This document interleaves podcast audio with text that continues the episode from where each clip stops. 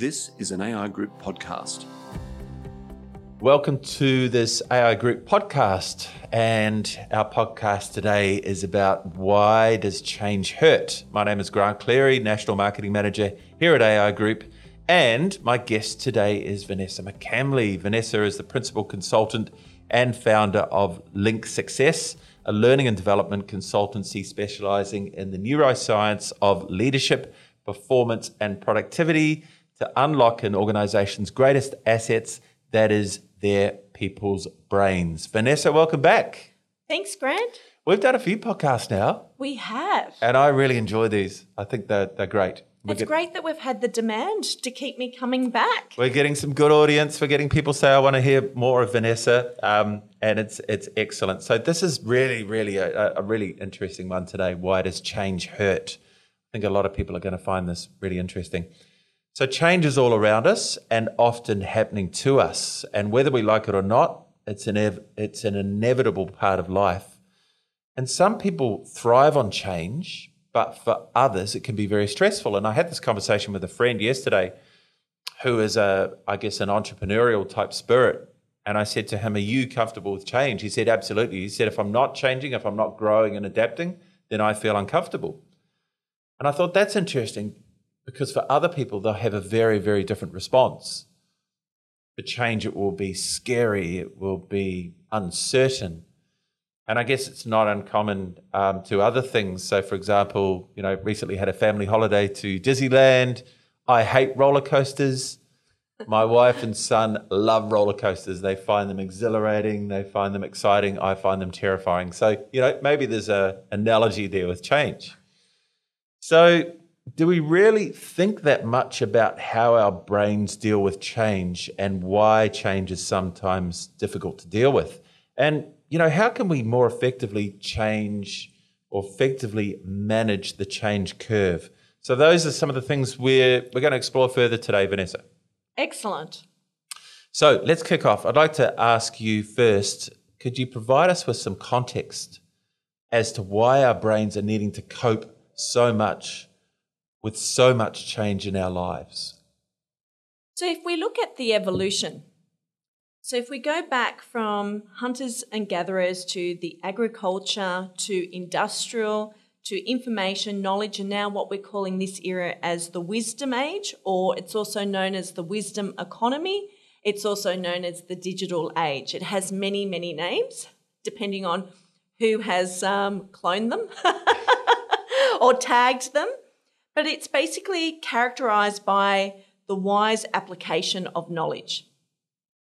We're operating in a world that doesn't stand still, and it's becoming complex with the overwhelm of information, doing more with less. Yeah, we talked about this recently with the digital overload podcast that we did.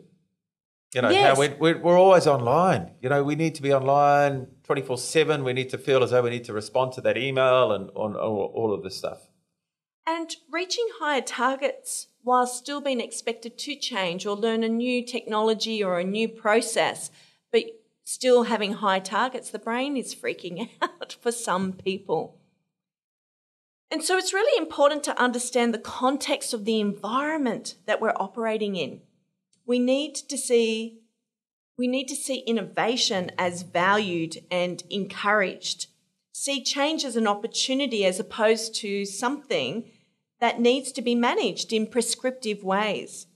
We haven't adapted enough to this increasing complexity, and this is some of the challenges that we are faced with. Perhaps we need to change the language by not using the word change.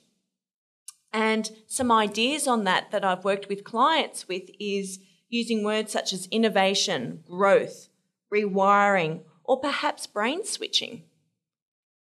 For some organisations, their change projects, like I've been into organisations where they've started a change project that was four years ago, four years, and we're still on this change um, project. How long is In- the change going to take? Yes, how long is it going to change? As opposed to seeing it as an evolution, that we nothing ever stays the same, that we're constantly changing and we're constantly evolving. So the language of what we use is really important. Yeah, I think that's opinion. a I think that's a great point. And I think some of these, you know, terms that you use like innovation and growth and, and those sorts of things maybe um, maybe something that people are more comfortable with. And I wonder if there's a generational thing here as well, Vanessa. Do you think younger people are more comfortable with those terms and older people may be more threatened by a change term? I don't think, look, I see it in all different shapes and forms, and I don't think you can just put it down to that. Um, I think it depends on, like you said about your friend before, is that I think entrepreneurs, people who are constantly having to deal with change, are used to change. It becomes the norm. And then when you're not experiencing that, then you go, oh, okay, what's going on here?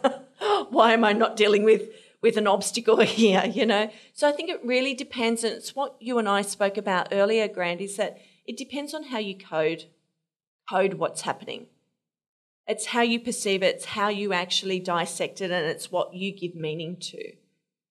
Absolutely. Okay, so tell us what's involved with, you know, what's actually going on in this brain matter of ours. Um, how does the brain process all of this change? What a lot of people don't understand, and we've talked about this in the past, is that we often carry our brains around with us with very little awareness to actually what's happening in the brain. So we're 95% of the time using our subconscious, and we're only 5% of the time using our conscious. So our subconscious is actually processing over a million pieces of information per second. And our conscious brain is only probably aware of maybe 40, and out of that 40, we're probably conscious of maybe three to four of those at any, any second. So if you look at from a brain science perspective, and when I was studying, this is what really blew my brain away to go, wow, no wonder change is complex. Even though we have the ability, and I talk about neuroplasticity, which we'll talk a little bit more about as we go, we have this ability to change but it takes a lot of energy. Our brain is a very hungry energy resource. So, a lot goes on in change within the brain to determine whether the reward is great enough to engage in the energy hungry process of change. There are a lot of brain areas that are affected by change that have to actually go through the change process to help you actually make sense of what's going on with change. So, how much of this are we in control of? If you, you know, you talk about the brain, um, you know, five percent of our thoughts are, are, you know, conscious. Ninety-five percent is subconscious. Is that correct? Mm-hmm. So, given that, how much of how, how can we change that weighting? How can we be more conscious of our thoughts and how we're processing change? And how can we reframe some of this so we're more are comfortable with change or process change better? So, by understanding more about the brain, so again, you don't need to go into the detail that I just went into, but it was great for me that's grown up in this work world where logic and having data and having information and having evidence means a lot. And for me, I guess from a personal perspective, it's allowed me to understand what's going on and not to be so hard on myself and to take that breathing moment to go, oh, let me understand what's going on here. And often people say to me, well, why does why does the brain why does change hurt so much? because it's an energy, the brain is a the brain is a hungry energy resource. And so it doesn't like to take on too much. And I think what's happening in this world is that we take on too much change all at once and the brain starts to freak out and, and overload. And we're dealing a lot with, in this digital age of overwhelm. And so when we're dealing with too much, the brain just goes, okay, I've had it, I'm out. and so it then starts to see things as a threat and we want to move away from a threat mm. as opposed to move towards it and embrace it.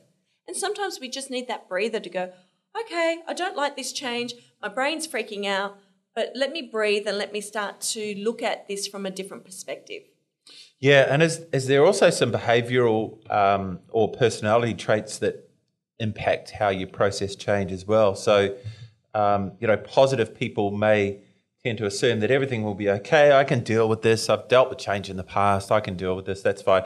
But others who are perhaps more pessimistic might say, oh, yeah, gosh, here we go again. You know, this is all my fault, or or you know, I'm going through this change, and um, and and you know, look at the negative side of it perhaps more than the positive side.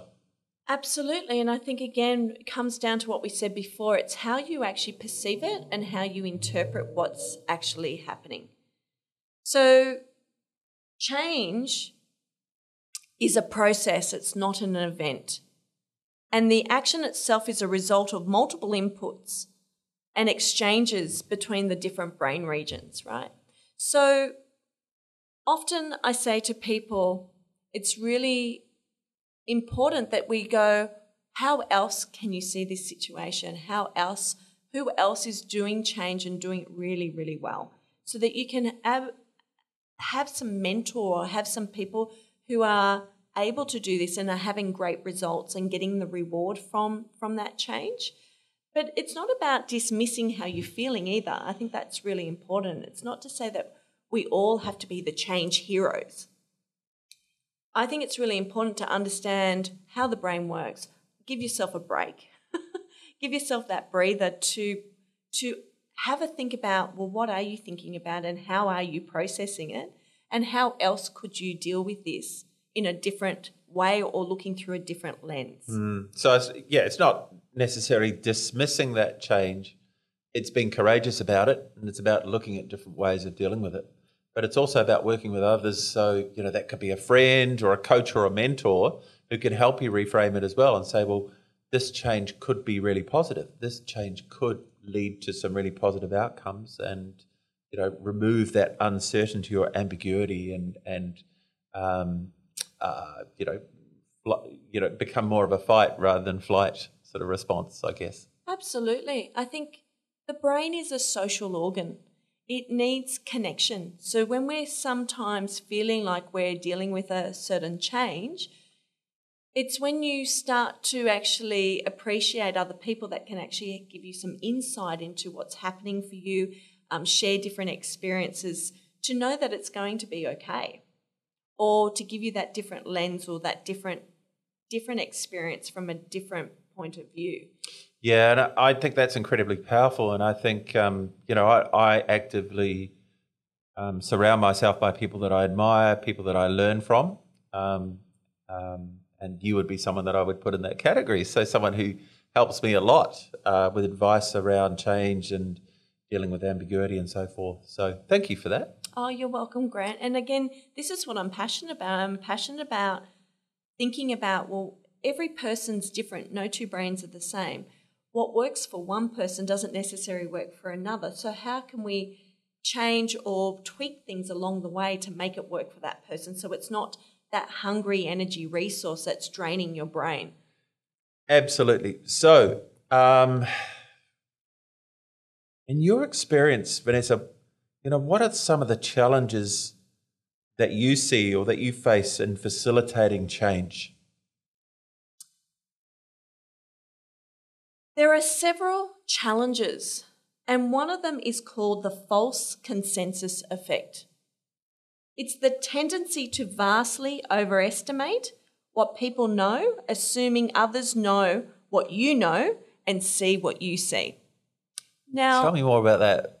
Fascinated by this. I often have leaders, and please don't be offended by this, but I often have leaders that say to me, Why are people so stupid?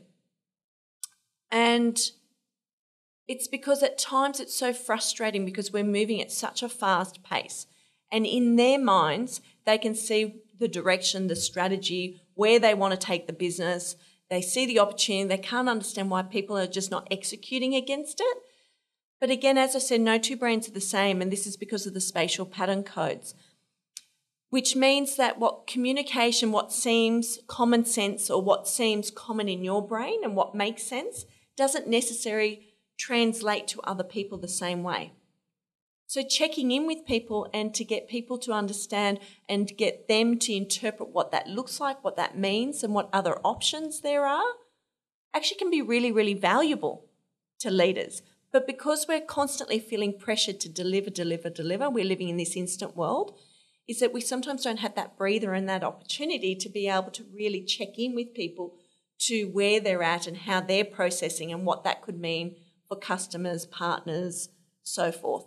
Yeah, I think there's a couple of important messages there. And the first is engaging hearts and minds. Yes. You know, that we can apply all this rationale and statistics and facts and figures to stuff, but you know, unless you're engaged and you think, well, this is this is so, you know, this is something that's going to benefit me personally or something that's going to be good for me, then you're not going to engage the heart and you're not going to necessarily get people moving in that direction with you. And then there's, you know, uh, one of the attributes I've often heard about a strong leader is is this ability to translate the complex into the simple. And so, you know, when you when you talk about a leader saying getting frustrated and saying, "Why are people so stupid? Why don't they get me?" Perhaps they're not doing a great job of translating that complex into the simple. And a lot of people who are very good at what they do from a strategic perspective, they sometimes don't have the emotional intelligence on how to actually bridge that gap through their people, which is why I come on in to help them to be able to achieve that.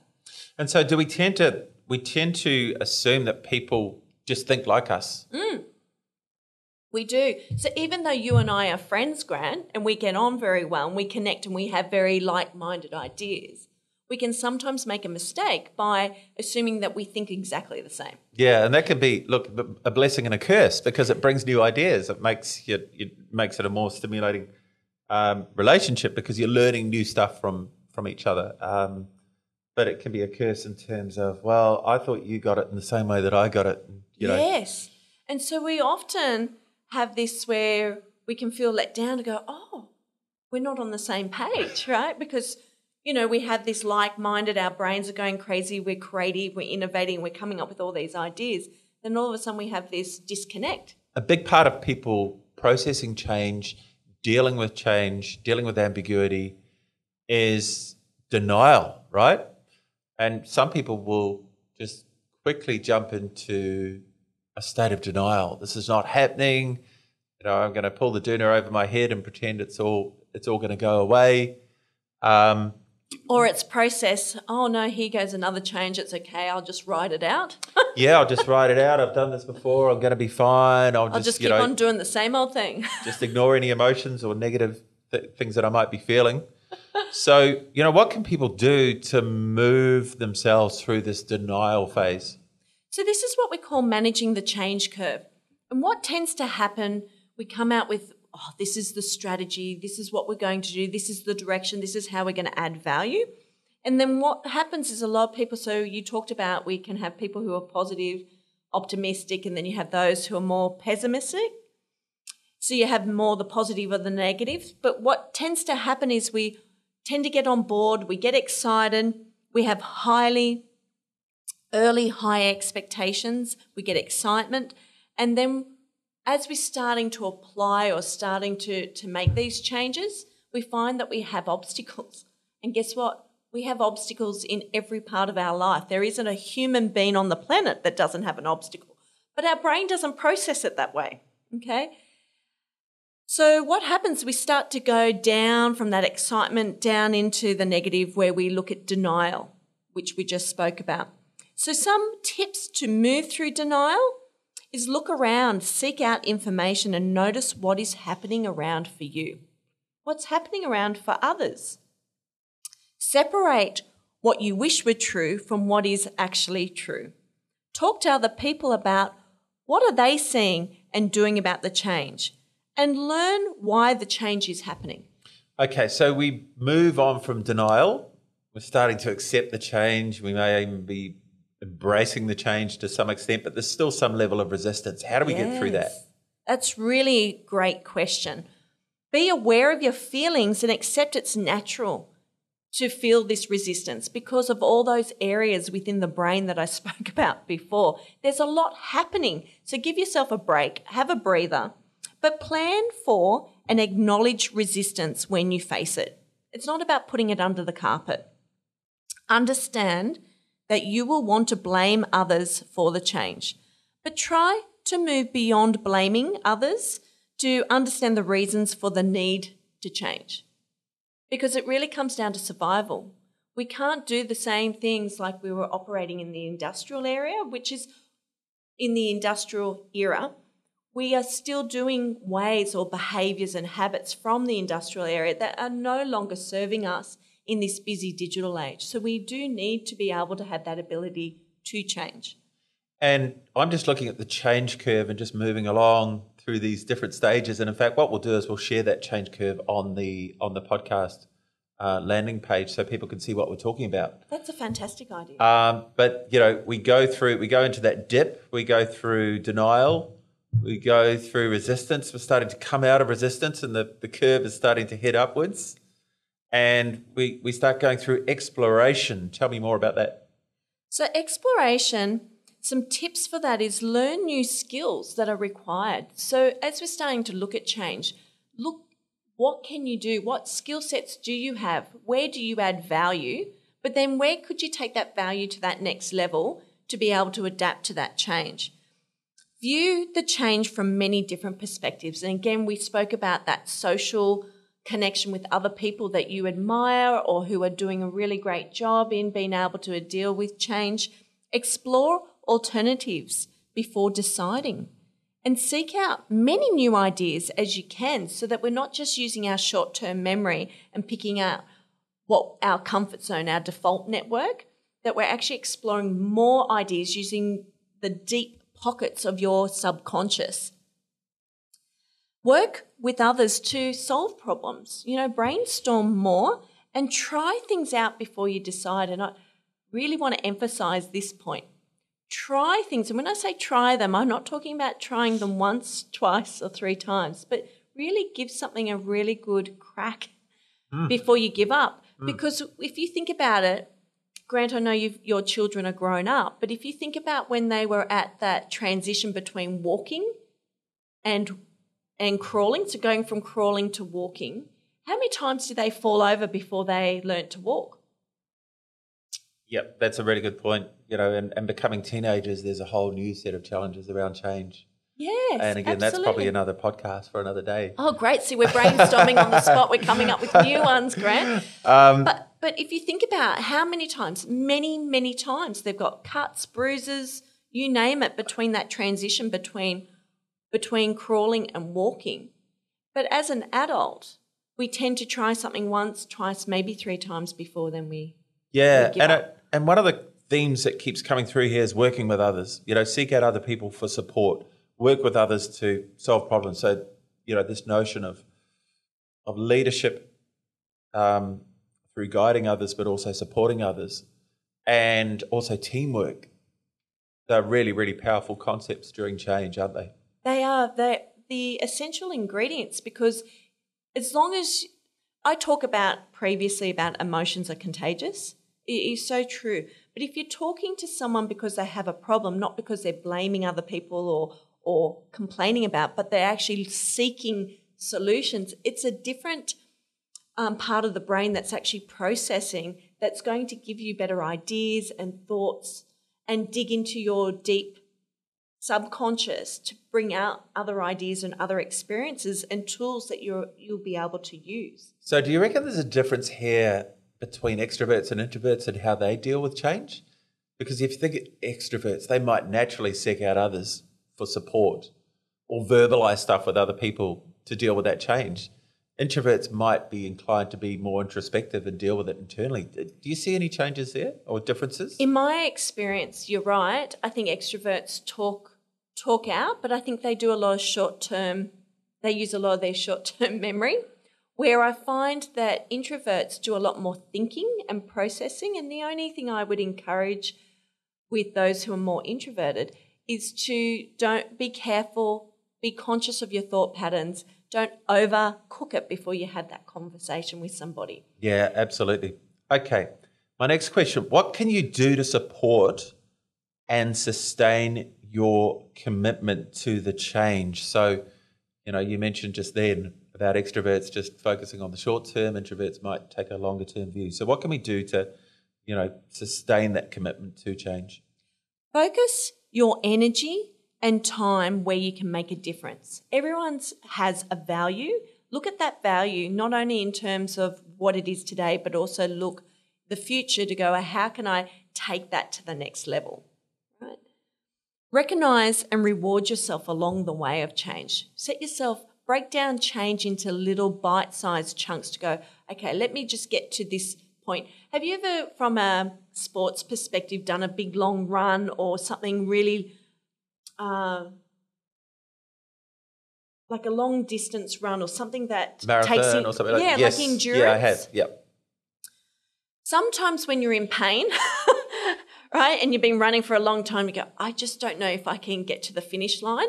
Sometimes the mentor that goes, okay, what's my next marker? If I can only get to the river or if I can only get to this point in time, then I'll just focus on that.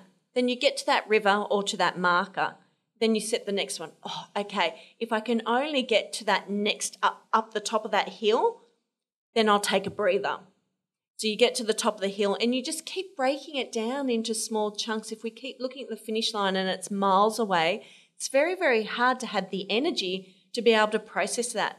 Again, the brain seeks certainty. So if it feels like it can't do it, then it just gives up and goes, I can't do this. Yeah, so setting those little milestones. How much of this, how much of how we deal with change is about control? So if you're someone who naturally likes to have control in their life, they like to have certainty, they like to be in control of things, you know, are they less likely to deal with change well? So you, you've been asking me about different personalities and different types. It really comes down to how well, how much certainty do you need? The brain seeks certainty. It's a natural part of the brain to seek certainty. And we're living in a world that is very uncertain. From politics to economics to um, changing tides to how we do things with artificial intelligence coming in. There's a, there's so many different things that are coming on in, and the brain seeks certainty. So it depends on your your level of certainty, depending on how much control that you need. And from experience, like for myself, I've changed my career three times. I've restudied three times and done very different directions, even though it's always been people orientated, going from hospitality to IT to now neuroscience, of leadership, performance, and productivity. I've retrained, so I've got the uh, adaptability, but I still seek certainty.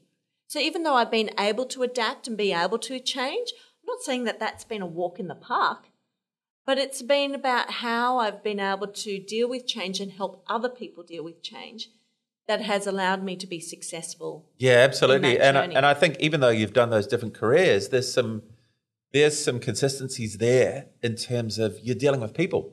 So hospitality, leadership, business, and now what you're doing in terms of you know performance coaching and business coaching, it's all about people. So that's a massive consistency all the way through. And everything that you learn through that in terms of how to deal with people and understand people better and get the best out of people, it's all it's all got to you to where you are today. So, you know, you might say, thank goodness for all that change, because if I hadn't had that change, perhaps I wouldn't be skilled to be doing what I'm doing today. And that's exactly it. When I was young, when I was 18 and trying to work out what did I want my career to be, I remember my dad saying to me, he said, Your gift is people. And I went, Well, what does that mean? How do I make money out of it? And, and now I look back, now being in, you know, in my mid 40s, looking back, going, wow, I've spent over 20 something years of my life dedicated to people and understanding people and helping people. And I realize that that is my passion, that's my skill. And that's why I'm saying before that tip about find what you're good at, what's your value, but keep taking it to the next level. Look into the future and go, well, how can I take my skill set and what does that look like moving forward? But still being present to go, okay, this is what's happening with, say, for example, artificial intelligence. How can I add value to that to help people to be able to change their brain and to be able to adapt, use neuroplasticity, find new pathways in the brain so that you can work with artificial intelligence in new and meaningful ways, for example. Yeah, great points. And I, I think as parents of teenagers, we're both parents of teenagers, and I think you know we'd both agree that we'd encourage our kids as they grow up to try different things, try lots of different stuff. You know, experiment. Don't just you know the days of just going and getting one job and spending forty years in that job are well and truly over. And I think that's a good thing because I think they will learn so much from doing different stuff, from trying new things. They will, you know, sooner rather than later, hopefully, find out what their sweet spot is, find out what they're really good at, and then take that to different careers or different businesses, different organizations. Um, hopefully, they can invent some sort of app that makes them billionaires, and so we can be comfortable in our old age. I'm hoping for the same thing through my son as well. So, Vanessa, tell me, why does change hurt? Dealing with certainty in a change process is very important for success. It is often overlooked and undervalued in the change process. As I mentioned before, the brain seeks certainty, and some people need more certainty than others. With change, people seem to assume that everything will be okay, so don't deal with the uncertainty change can create for people. Others who are pessimist find who find the faults and fears in everything. Then you have people who are more optimistic who think everything's going to be all right and then they don't actually mitigate or look at the potential risk or what they need to do to be able to navigate Sure. to make it okay. We need people to feel certain about the purpose, the why, the benefits, and the steps involved, and mitigate any potential risk, and that it's worth the effort, the reward of changing. And I think that's really, really important is that it's got to be the risk, the reward has to outweigh the risk, otherwise, no action actually happens. Yeah, that's a really good point. So it's you know, it, again, it's about reframing, right? It is about reframing. It's about how you're actually digesting it and being consciously aware what's your initial thoughts and then how can you actually change those thought patterns. One final question, Vanessa. We've covered so much today, and thank you so much. Um, it's always an insightful discussion. One final question is any any final tips that you have on how our listeners can deal with change more effectively? So, talk about breaking things down. So, I'm going to give you three, three steps from a brain based change model to really help you with that, which is one, is about it's okay to deal with change. Give yourself a bit of a break, a bit of a breather, but create a towards state. So, that could be knowing people that are doing well in that particular change or someone that you respect or look up to as a role model that you can connect with, but look at how do you create a towards state. The second one is facilitate new connections. New connections with the brain, new connections with people you ha- may not have spoken to in the past. You know, that you have observed that have done some great work. Try to make new connections. And the third one is embed new wiring. And how you do that is really to clearly understand why the change is happening. Yeah. And then to work out, well, how are you going to use your skill set, the value that you have, to be able to contribute to that? And then what, what skills do you need to be able to take that to the next level? And how can you focus on that to be able to embed that new wiring? It takes around 90 days to create a new behavior, a new skill, or a mindset. Excellent. Vanessa, how do people find you if they'd like to know more? I know you're on LinkedIn, but what's your website address? It is linksuccess.com.au. It's always a pleasure. Thank you so much for your time today. I look forward to the next one. Thanks, Grant. Appreciate it.